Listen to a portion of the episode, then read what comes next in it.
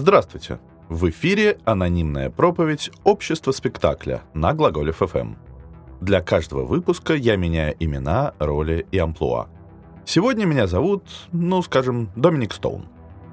Ги Дебор пишет: «Общество спектакля — это общественные отношения, опосредованные образами. Проще говоря, современное общество полностью соответствует тривиальной максиме анонимного британца «Весь мир — театр, а люди в нем — актеры». Мы живем в мире социальных функций, которые превращаются в маски, навсегда прирастающие к лицу.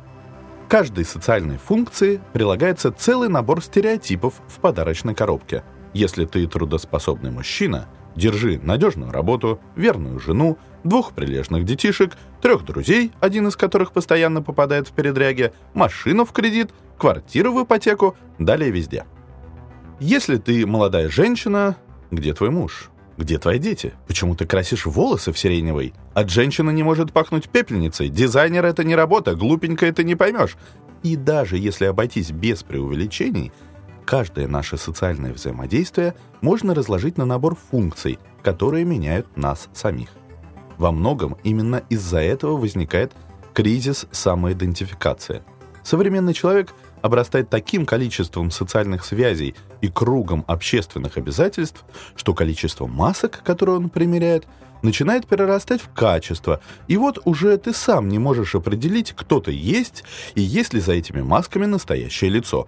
Совершенно не случайно мы вошли в эту современность под ужимки и прыжки Джима Керри из фильма «Маска». История человека, который добивается успеха, только надев маску, это вполне реальная success story яппи середины 90-х.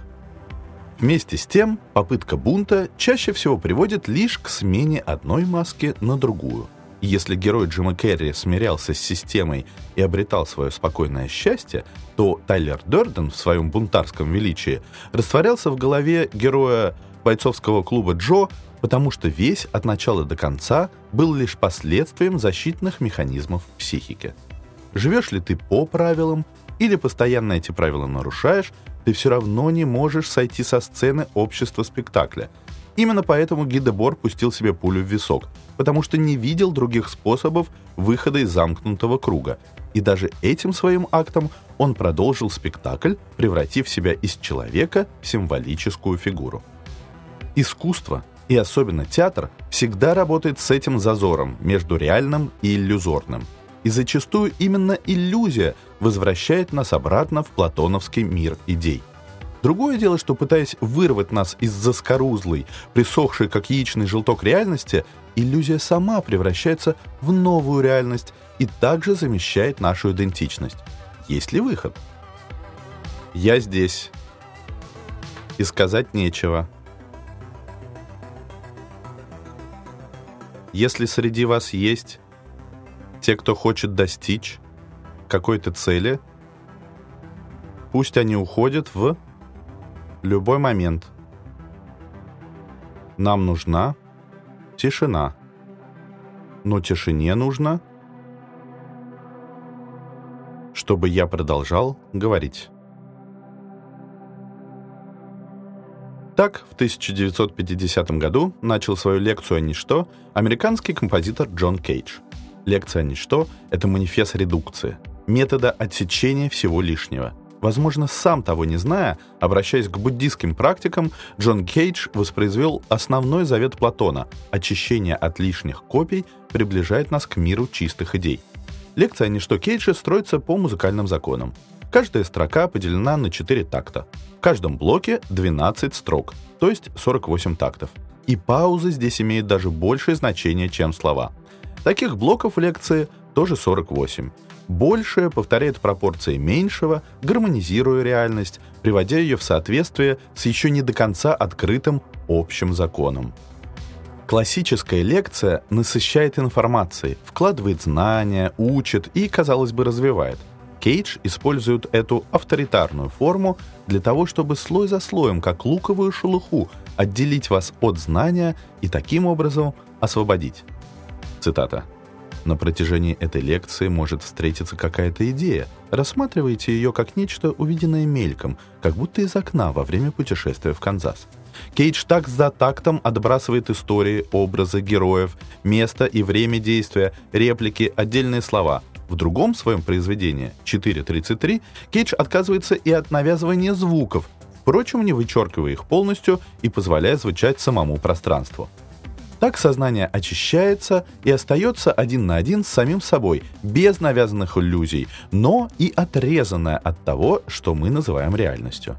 Цитата.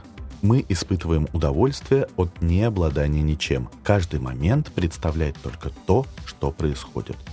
Лекцию о ничто в исполнении Роберта Уилсона привозят 16 и 17 октября в фестиваль «Территория».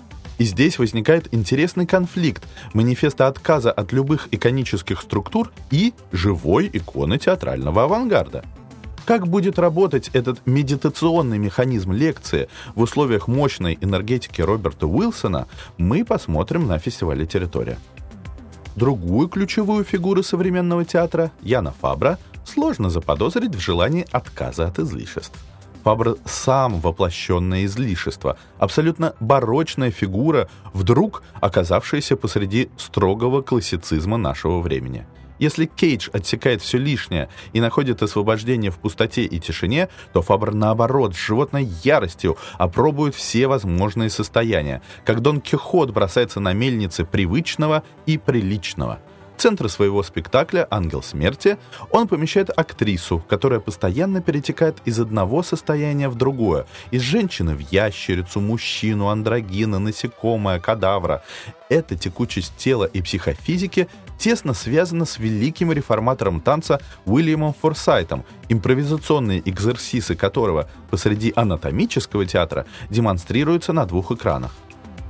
Основные мотивы Форсайта – процесс важнее результата, импровизация глубже и ценнее навязанных структур – здесь травестируются. Закрывая Форсайта в неживое пространство экранов, посреди банок с формальдегидом, Фабр, как настоящий внук энтомолога, прикалывает Форсайта как бабочку, подчеркивая смертность движения. Актриса же произносит текст о двойственности всякого существования, о невозможности фиксации идентичности, в том числе и гендерной. Кажется, что именно в умножении личностей и последующем их умерщвлении Фабр подходит к границе, за которой уже нет ни актера, ни зрителя, ни художника, ни, собственно, человека. И в этом умножении сущностей, кажется, и кроется свобода. Я не могу сказать, кто ближе к освобождению от роли – Фабра Уорхол или Уилсона Кейдж, поэтому просто исполню часть лекции о ничто. Один человек стоял на возвышении, несколько человек заметили его и начали обсуждать. Один сказал, должно быть, он потерял питомца. Другой, нет, он ищет друга. Третий, ему просто нравится прохлада там в вышине. Один из них спросил, о, друг, стоящий там, не потерял ли ты своего питомца? Нет, господин, не потерял. Второй человек спросил, не потерял ли ты друга?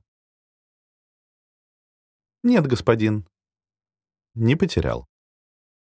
Третий человек спросил. Ты наслаждаешься там наверху свежим ветерком? Нет, господин. Для чего тогда ты там стоишь? Если ты отвечаешь «нет», на все наши вопросы. Человек сказал.